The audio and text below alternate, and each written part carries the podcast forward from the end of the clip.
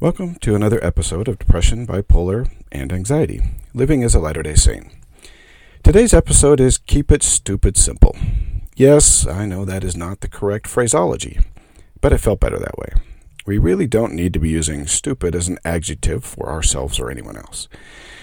Before I get too far down the road, I should mention that this isn't a, an official publication of the Church of Jesus Christ of Latter day Saints, and I should note that the best way to spread the word is by word of mouth or by social media, and I would hope you would do so. Now, on today's words of information or insight keeping life stupid simple.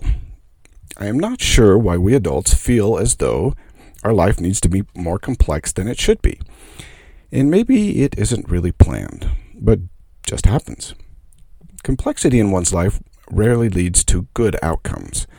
Now, that is true for those who are not afflicted with mental illness, but it is far truer when you are discussing mental illness and management. There exists no reason or any value in adding complexity into one's life when you suffer. Complexity generally comes with additional stress, both in the sense of time and activity. It also tends to cause anxiousness, and with that comes increases in episodes and emotional cycling. Complexity in one's life does not have to be too many activities or busyness, but is often more found in the type of activities we choose and with those whom we choose as friends and companions in those activities. Meaning, reducing complexity in our lives might be more about who we are working with rather than what we are actually doing. This doesn't mean that the quantity of our activities doesn't have a real effect or real impact. What it means is that simply reducing the quantity of activities in our lives may have a limited effect or impact upon our emotional health. When we are trying to simplify our lives, we should consider all of our activities and those individuals we allow into our immediate lives. When my wife and I were first married, and even for the first 20 years or so, we both noticed something about one another that I actually feel is important to understand. When we would return to our homes with our parents, each of us would revert back to the relationship that had been developed when we were younger and under parental authority, meaning simply that we had established relationships with our parents over 20 years or more, and when we come back into their presence, that relationship would return with all the good and the bad. Whether we admit it or not, the majority of our stressful, abusive, and problematic relationships are with those closest to us, and with whom we often have a long relationship. As much as we would like to think of our close personal relationships and as beautiful and wholly functional, many of them are simply far more dysfunctional than functional and come with baggage packed full of history. I have known many individuals whose relationship with their parents is actually part of their emotional difficulties and contributes to their mental illness rather than be a source of strength. I've seen the same thing between siblings, aunts, and uncles, cousins, and a host of family relationships, as well as friendships and co worker and manager relationships. I bet if I asked you to think about your close relationships, more than 50% of them are likely to be dysfunctional in some way. And I would like to say that number may be closer even to 80%, because relationships are often formed by interaction through history and by observation of our parents and peers. And because we simply cannot read one another's intentions and mind, we often form dysfunctional coping mechanisms in our relationships and behaviors based on faulty information and faulty training. We also tend to remember the negative far more easily than the positive. It is far easier to get on someone's bad side than good side. And once you're on someone's bad side, it may not even be possible to cross back to the good side. I've heard parents talk about that one problem child or children, and they seem to remember every embarrassing, sad, and bad story about their children, and they are willing at a moment's notice to bring it to memory. Whether you see it or not, this is really emotional abuse and can contribute in serious ways to someone's negative mental health. The first thing anyone should do when they are simplifying life is to seriously review the relationships in their life, starting with those that are closest and working outward. The easy test of whether a relationship is problematic is to see how you feel when you are asked to visit or be around them for any length of time. If you feel anxious or nervous and have to prepare yourself for the visit, then you should consider why and what is causing that issue. If you feel completely comfortable around the person, then that person is probably one you want to keep in your life. Sometimes you may not be able to pin down the why, but you know how being close to this person makes you feel. Your body is very good at determining problematic relationships and where the issues are occurring if you are if you listen closely to it. I'm almost certain that it won't take you very long to isolate those individuals who are contributing to your negative mental health. In addition to family and friends, you should widen that circle to coworkers and others with whom you must communicate on a daily basis. Any person that causes serious anxiety, nervousness, or uncomfortable feelings is someone with whom you should consider some countermeasures for your emotional health. There is no need to keep someone in your life that belittles you, cuts down your self esteem, calls you hurtful names, does not listen to your concerns or needs, bullies you, or simply causes you to feel anxious or bad after a conversation. Now, this may happen once in a while with everybody because we're not very good at communication, but those are not the instances to which I am referring. You know those people who make you feel anxious and nervous. Of course, one of the best things you can do with someone who causes you serious anxiety is really to remove them from your life. But in my experience, that's not always possible, and for the most part, it is rare that you can entirely remove someone from your life, especially someone in the family relationship category. This may even be fairly difficult in the coworker space, but there are ways to minimize the negative interactions and you should use every method possible to provide for your mental health, especially when you already deal with mental illness. Now, before I get into this methodology and how we can best approach minimizing our interactions, we need to discuss a gospel topic that tends to get in the way of all this. The scriptures are full of doctrine explaining the need to love and forgive those around us. That 70 times 7 number looms large when you are considering minimizing interaction with other people. Now, I personally don't believe that it was ever the Lord's intent that we place ourselves in abusive situations so that we can then turn around and forgive the abuser. Yes, we should forgive, but depending upon the negativity of the relationship, that forgiveness may take a serious amount of time. But there is no requirement to continue to place ourselves in bad situations where we are consistently being drugged through the mud and muck of a negative relationship. Nowhere in the scriptures does the Savior state that the sheep need to seek out the wolf and then forgive the wolf when he injures the sheep. We should be protective of our emotional and physical health, and if we expect that someone will continue to injure us, then we need to remove oursel- ourselves from the problem. Otherwise, we actually become part of that problem. Removing ourselves from the problematic relationship is never going to be easy, but there are ways to reduce interactions and even stop the behavior. The first method is simply to reduce or minimize interaction with the person. While we may not be able to fully extricate ourselves from a problematic relationship, we can reduce the instances where we encounter the problem face to face. The problem is a parent or other authority figure or someone close to us, there are ways to address the problem. If one is older and living outside the home, simply limiting the number of visits and limiting the time of the visits is really the first method. Now, this also may mean not answering the phone, but sending texts and other such methods where face to face or voice to voice interaction is kept to a minimum. Yes, this will often cause an increase in the negative behavior initially, but understand that the parent or authority figure or that individual is losing power and control in the relationship that feeling, that loss of feeling, will often cause them to lash out to see if they can return the relationship back to their control. Those interactions will gradually, gradually diminish, but the first few may be difficult. At first, there may be anger and abusive behavior from the person, but the individual with power may not stop there. Often they will turn from the stick method to the carrot method and offer incentives to continue the relationship.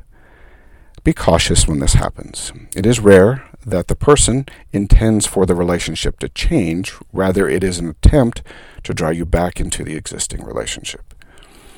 Now, as you decrease the contact in the relationship, and if you have the ability to do so, you may also begin to help the individual see why you are minimizing contact. That is entirely up to you and your ability. There is no requirement to do so, especially if this increases the frequency or intensity of your episodes. When you help them, it is important not to approach it from an attacking point of view or in a demeaning way but it is important to be clear. You need to state the behavior and state what it causes you to feel. However, you should separate the behavior from the person, meaning the person is not bad, but the behavior is. For instance, I don't like to come over because when I do, your stories embarrass me and make me feel bad. Or when you call me an idiot and stupid, it makes me feel terrible. Something of that nature.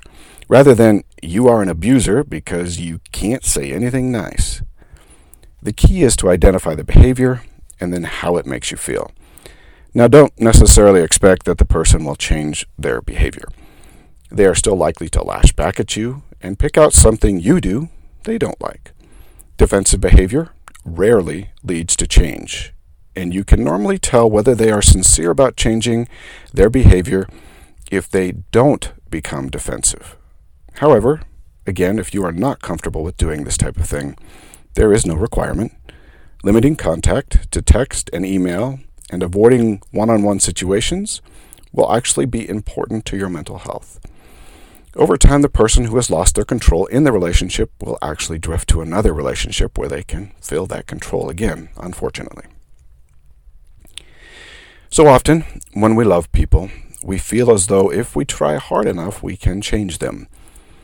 The truth is that is really a fable. Yes, love and good example can change a person, but only if they are willing to change. True change must always come from the inside out and not the outside in. I admire and have admired many individuals who have remained in a difficult situation, loving and serving, and hoping for that change. But there is no reason to remain in that situation, especially if you are predispositioned towards mental health challenges you can continue to love them from a distance and help them to see that if they truly desire a relationship, then a change must occur. Love does not have to endure abuse. One relationship that is objectively different is that of a spouse.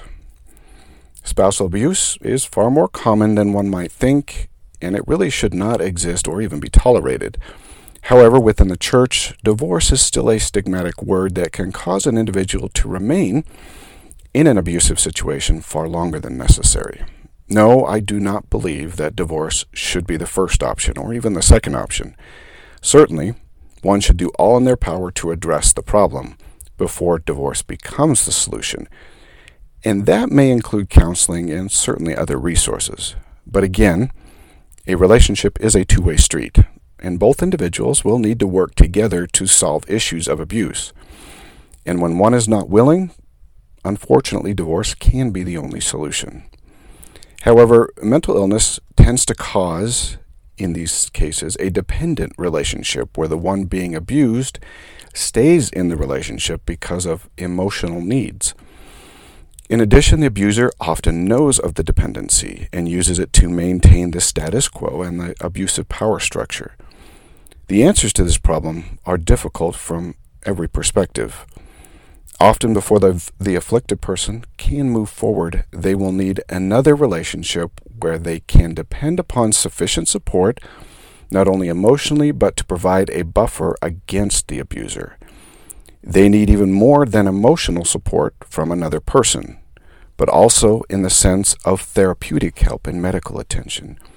Abusive relationships where mental illness is part of the equation are some of the most difficult relationships from which to exit from the perspective of the abused and those who are mentally ill. The emotional needs of the abused, who is someone who might be mentally ill, even in a dysfunctional relationship, are actually met in part.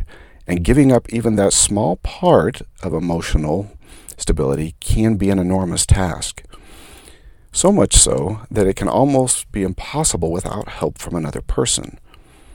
The answer to this situation is another person who cares deeply and has the ability to provide for the emotional and financial support to allow for the abused to remove themselves from the situation. Even then, mental illness causes deep loss and pain even for a dysfunctional relationship, and the first few weeks can be very difficult. The one saving grace that we all possess is the Lord, who can, in his own way, provide miracles to help those in such difficult situations. Certainly, friends and family can provide support, but it is the Lord who heals and provides. Now, I personally have seen miracles with friends who have been in terrible situations where the Lord has extended his mercy and provided a pathway out and forward. If you or a friend find themselves in this situation, the Lord is certainly where you should start and then move towards a remedy. Now, Switching to coworkers, if you're having trouble in a job with a coworker or manager, sometimes you might have the ability to address it through mediation with human resources or other individuals. However, I realize that retaliation is a serious concern and may cause even greater issues. If there is no way to address the situation directly or with others, then certainly you can remain professional but limit exposure to the individual. Ultimately, working with individuals who cause you great distress may not be worth the advantage of working in that location, that company, or with that group of individuals. If possible, change jobs or locations. I have done so when conditions have deteriorated such that I see no resolution. However, that is a concern I would also take to the Lord. I have also had situations where the Lord has changed hearts and minds when things were difficult. Now, my final relationship word is simple take it to the Lord and see what He can do. I have seen miracles when I get the Lord involved in my concerns. Opportunities open up. Individuals somehow get moved or change jobs. The Lord can move mountains for you if you ask and listen. As you consider those relationships that cause you distress, bring them to the Lord and ask for guidance. Now, the next thing you should really consider in keeping it simple process is your spiritual and church concerns. Now, there are many wonderful things we can do in the church, and we can certainly keep ourselves busy doing good. But we each possess a limit as to those things we can do for others. This is especially true when we deal with mental illness. We should keep our service simple and prioritized. While there are many wonderful and good things we can do, our priorities will determine what we will do within our limitations.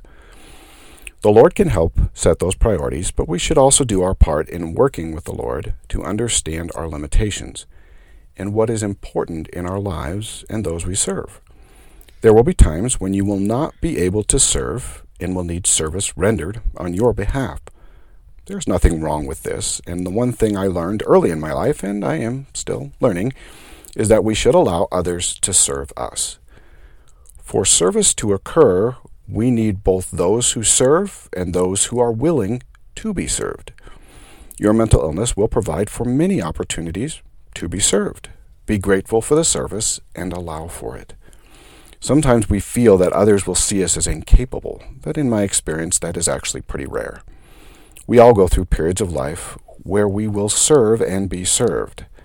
That was part of the covenant we made before we came here, that we would help each other. In your quest to prioritize your life, there are some things that should run towards the top of the priority list. Our roles as fathers and mothers is certainly near the top. If you are married, our role as husband and wife should be a priority. Our relationship with the Savior should be our highest priority. Our roles as members of the church should be there. Now, our society diminishes all of these roles, especially those of mothers and fathers. But I fully believe that when we get to the other side and approach judgment, those roles will be the most significant and impactful roles in our lives. And the Lord will ask us to give a detailed accounting of how we treated our families and taught and trained our children. Now, we should start with the highest priorities in our life and then work towards those things that are less important. Something that should be remembered is that priorities will at times adjust to the moment in time. Our employment may not be at the top of the list all the time, but prioritizing ourselves out of employment and becoming unemployed provides that that type of employment that provides for our family stability is probably not what the Savior would have us do. At times, our employment might need to take precedent, and at times our children will take precedence, and at times our spouse will. Priorities should not be a firm list of this always comes first. We must balance the needs of the priorities against that which is most important at the time. This is one of the main reasons we possess the Spirit of the Lord to help us in these matters.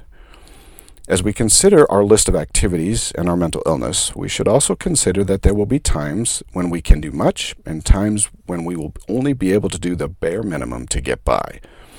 If we attempt to continue with everything we plan, when our bodies and emotions cannot adjust, we will actually cause greater issues with our illness, which in turn will cause greater issues with our responsibilities. The simple answer here is to know your limits and when you need to rest and remove yourself from activity.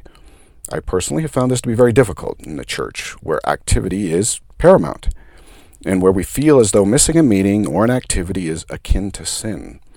It is not sin to miss an activity or a meeting because of mental illness, although our mental illness might make us feel guilty for doing so. I have so often questioned whether I should go to a meeting, feeling terrible about going and staying. I have found that the Lord is very merciful when we struggle with our meeting attendance due to our mental and emotional illnesses. Even if we stay home and maybe we could have gone without issue, the Lord understands. He understands that mental illness also confuses our decision making process. And we struggle even to make those decisions, even easy ones. With a normal illness, one might be able to, like a cold, one might be able to push through and go to the activity without any serious consequences. That is not true with mental illness. Often, as we push harder, the illness pushes back on us with greater force. The Lord perfectly understands when we choose to stay rather than go, especially when we deal with clinical depression and anxiety. Do not think for a moment that the Lord judges you unfit for the kingdom because you missed the Christmas social or had to go home before Relief Society started. The Lord expects that we will do our best, and He understands when our decision making emotions are in disarray. We should understand that decision making is not purely a rational process. Without emotional drive, we would not do anything, and so it is not surprising when we have difficulties making decisions during our episodes. Just remember that the Lord understands, and He can help us when we struggle. And most of all, remember that He is very merciful.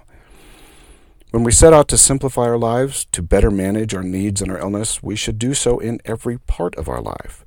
We should include even the simple daily tasks. Complexity and mental illness simply do not get along with one another.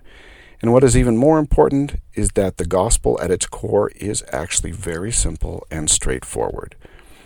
We do not have to study every day for an hour, especially if we do not have the emotional capacity to do so. I have personally found that listening to spiritual music is very helpful to my morning, even before I study scriptures. Sometimes I read them, and other times I listen to scriptures. I do what I can to reduce my stress and my anxiety. One of the more powerful ways I have simplified my life is not allowing my past to interrupt my present.